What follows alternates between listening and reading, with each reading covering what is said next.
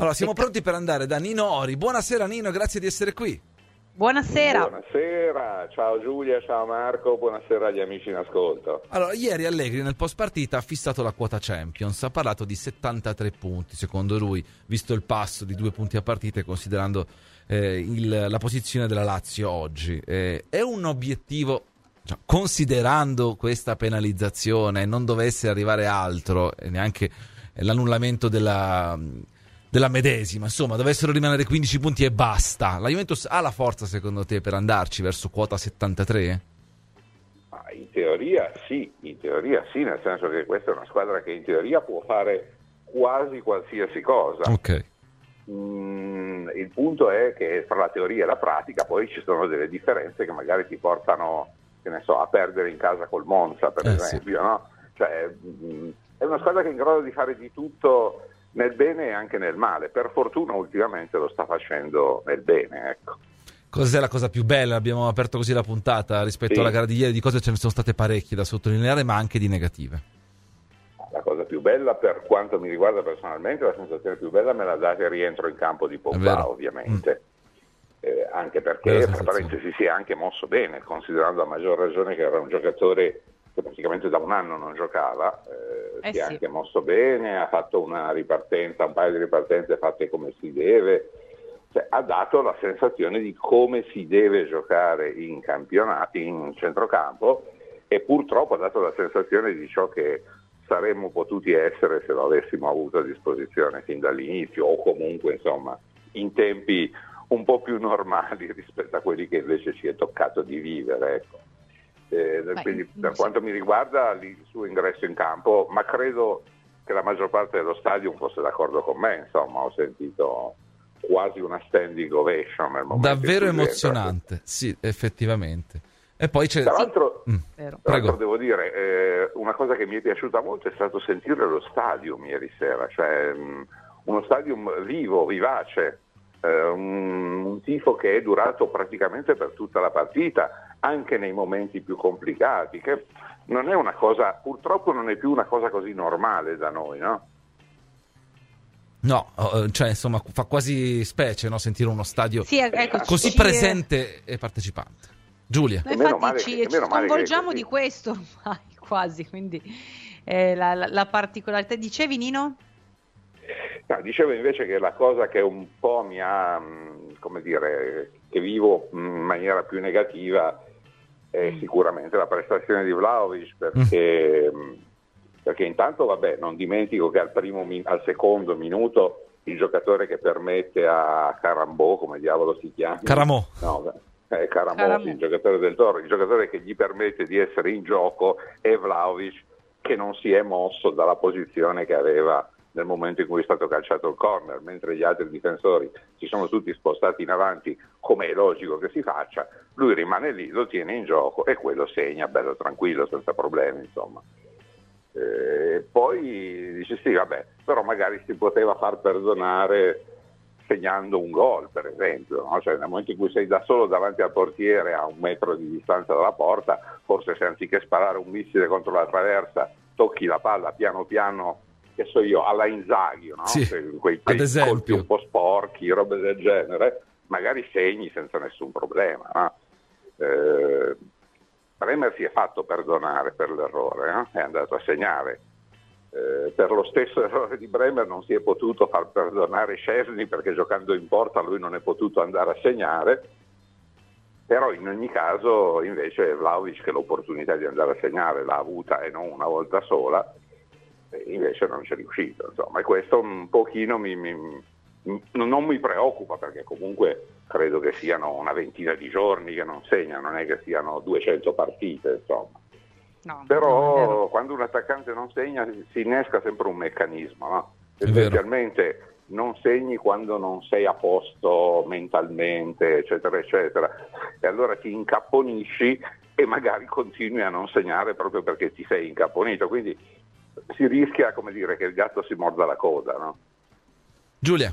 ma infatti ieri la sensazione è che proprio lui pa- abbia patito pesantemente il fatto che nei quattro gol lui non, non centrasse quella traversa ancora certo. che, che sta vibrando praticamente e grida, grida vendetta. E i nostri ascoltatori anche più o meno tutti ehm, vedono questo momento come eh, qualcosa che magari a giugno poi porterà ma anche a dividere le strade tra, tra il giocatore e la Juventus, nel senso eh, è quel giocatore che vabbè complice sicuramente anche la problematica fisica avuta ehm, ci si aspettava potesse dare, dare molto di più. Non è il Cristiano Ronaldo in Champions che immaginavi te la portasse su un piatto d'argento, sì. però in, d'oro anzi, con i diamanti anche incastonati, eh, però insomma qualcosa di più effettivamente tutti si aspettavi di più da Vlahović, ma questa è una domanda che facciamo ciclicamente ogni settimana, Nino. Eh ma complice le prestazioni che vediamo, a cui assistiamo, è normale chiederselo. Ah sì, anche perché il mestiere di un, di un attaccante, di una prima punta, è quello di fare gol. Fondamentalmente. Cioè, mh, mi aspetto più gol da lui che non da Milik, tanto per capirci, perché Milik di fatto non è una prima punta. Milik gioca, gioca il pallone molto bene, cosa che Vlahović non fa onestamente. Vlahović la butta dentro, è lì per buttarla dentro, non per fare altro. E poi per carità un pochino sarà anche colpa del fatto che molto spesso non gli arrivano i palloni eccetera eccetera, perché poi non dimentichiamoci mai anche di questo, no? Noi abbiamo un gioco che tendenzialmente parte dalle fasce, arriva fino più o meno al limite dell'area e poi non, nessuno sa più che fare, insomma. Cioè, i palloni che arrivano in area sono spesso abbastanza facilmente preda delle difese avversarie, i pochi palloni che arrivano in area, e quindi può succedere appunto che segnino i difensori centrali come Danilo e Bremer, il terzino fra virgolette ala come Quadrado e il centrocampista come Rabiot. Eh, certo, succede. Nella partita prima aveva segnato tre gol di Maria, che anche lui non è esattamente una punta, no? Evidentemente. Comunque anche lui si riprenderà, attenzione, eh, ripeto, Vlahović comunque sia non sarà Cristiano Ronaldo, non sarà Holland, ma non credo neanche che sia l'ultimo dei Pirlo, insomma, nel senso che è comunque un gran bell'attaccante. Senza dubbio, dal campo all'extracampo. Allora, oh, bene. bene. Non vedeva l'ora, io, Nino, io partirei con a parlare di calcio. Con, io partirei con José Mourinho. Eh, poi andiamo anche su altro. Allora, quando qualcuno non dice qualcosa per dirla, a me fa anche sorridere. Eh, quando parla dell'arbitro, dell'arbitro Serra e dice "Sì, è di Torino, ma non penso che ci sia qualcosa di mezzo eh, rispetto alla prossima sfida contro la Juventus". Cioè, che tipo di lavoro fa Mourinho? Eh, dillo senza usare parolacce. Il solito, il solito. Dopo una ah, sconfitta solito, contro la Cremonese, tra l'altro. Il solito lavoro di Mourinho, insomma, nulla di, nulla di nuovo, nulla di strano, nel senso che non, non mi stupisce neanche più Mourinho da questo punto di vista, anzi semmai mi stupirebbe il contrario. Il contrario. Oggi a maggior ragione sa di avere, tra virgolette, a disposizione una procura federale che è pronta a indagare, che ne so io, su Pesotto e Moggi che parlavano mentre tipo. Giocavano le giovanili di Napoli e Juve eccetera eccetera, e quindi andrà ad indagare sicuramente su ciò che Serra e Mourinho si sono detti.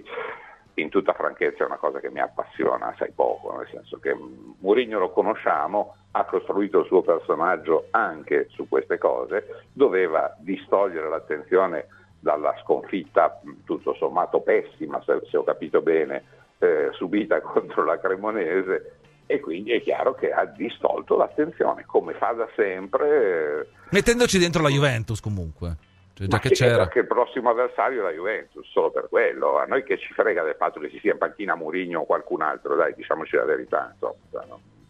Non cambia non nulla e... per cui in tutta franchezza trovo poco utile dare, dare peso alle cose mm. che dice Mourinho. E poi andiamo invece su sull'argomento che ha a che fare, insomma, con la, la parte federale sportiva. Allora, tra l'altro, Omar Darieti, Chievo. Vuoi leggere la domanda? Sì, Omar Darieti ti chiede un commento sulle dichiarazioni della Marilungo, che ha parlato, come ben sai, ovviamente, di Agnelli, eh, di Agnelli e del bilancio che voleva approvare a tutti i costi l'ex presidente. Vabbè. poi aggiungi anche so, credo che integra... la signora in questione fosse alla Juventus da sette otto anni, nove, non lo so, esatto, qualcosa del genere, insomma, per cui che improvvisamente si sia svegliata appena in tempo per riuscire a poi a non essere a non essere coinvolta nel, in quella che è l'inchiesta che attualmente si sta svolgendo, fa un po' sorridere, no? Sono un po' come le dichiarazioni di Piccatti, che era il capo dei, dei revisori o qualcosa del genere, non ricordo neanche più, che l'altro giorno ha detto appunto che non era d'accordo, eccetera eccetera. Insomma, sono quelle dichiarazioni che ti permettono di non finire nel registro degli indagati, tanto per essere chiari. Quindi anche lì, come dire, andrei oltre, parlerei di cose un pochino più utili, tipo il ricorso che la Juve ieri ha presentato, eh che, sì, mi sembra, che... che mi sembra un ricorso che ha una certa consistenza. Peraltro, per carità, erano tutte cose che avevamo già detto, erano tutte cose... È stato bello vedere che eh, quelle che erano le nostre valutazioni da, tra virgolette, profani, perché comunque sia eh, non ci occupiamo di quelle cose lì, sono comunque state confermate eh, punto per punto dalla Juventus nel suo ricorso, no? Certo. La Juventus parla di eh, violazione dei principi del giusto processo e quindi violazione de- de- del diritto alla difesa, parla di quel famoso principio contabile, non chiedetemi che cos'è se mi volete bene perché non ne ho la più pallida idea, non saprei argomentare in merito, principio con- contabile I A S trentotto, che non era applicabile al, al settore, cioè non era applicabile alle plusvalenze incrociate, tanto per essere chiari. Eh, mh, fa riferimento la Juventus al fatto che l'illecito del qual, per il quale è stata punita non sia previsto dall'ordinamento sportivo, fa riferimento al fatto che ci siano degli elementi decisivi che non sono stati considerati dal, dalla sentenza, fa riferimento al fatto che l'azione disciplinare eh, comunque termini erano decorsi per cui non poteva più, non poteva più svolgersi, e fa riferimento al fatto che eh, il paradosso più grosso è sì. che da un lato tu vieni punito per un articolo diverso da quello per il quale eri stato accusato e assolto in precedenza, no? Quindi non può essere una revocazione di una sentenza eh, con una sentenza diversa, no? Cioè non posso revocare una sentenza per furto eh, condannando l'imputato invece per divieto di sosta, sono due cose diverse evidentemente, no? Eh, quindi l'altro elemento importante è quello della non quantificazione delle sanzioni.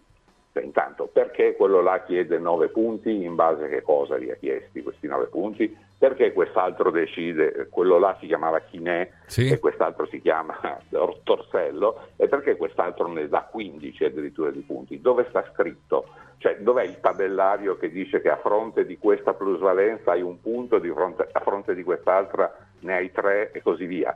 Eh, se non ricordo male, a Chievo e Szczesny che si scambiarono dei giocatori inesistenti, quindi quella sì che è una plusvalenza fittizia nel senso di falsa, vennero dati forse tre punti di penalità per giocatori inesistenti. Che è l'unico precedente che non è neanche un precedente perché è diverso, chiaramente, di sì, penalizzazione per plusvalenza. Sì, eh, quelle sono le plusvalenze fittizie, no? Lo fecero anche Inter e Milan all'inizio degli anni duemila, una ventina d'anni fa. Mm.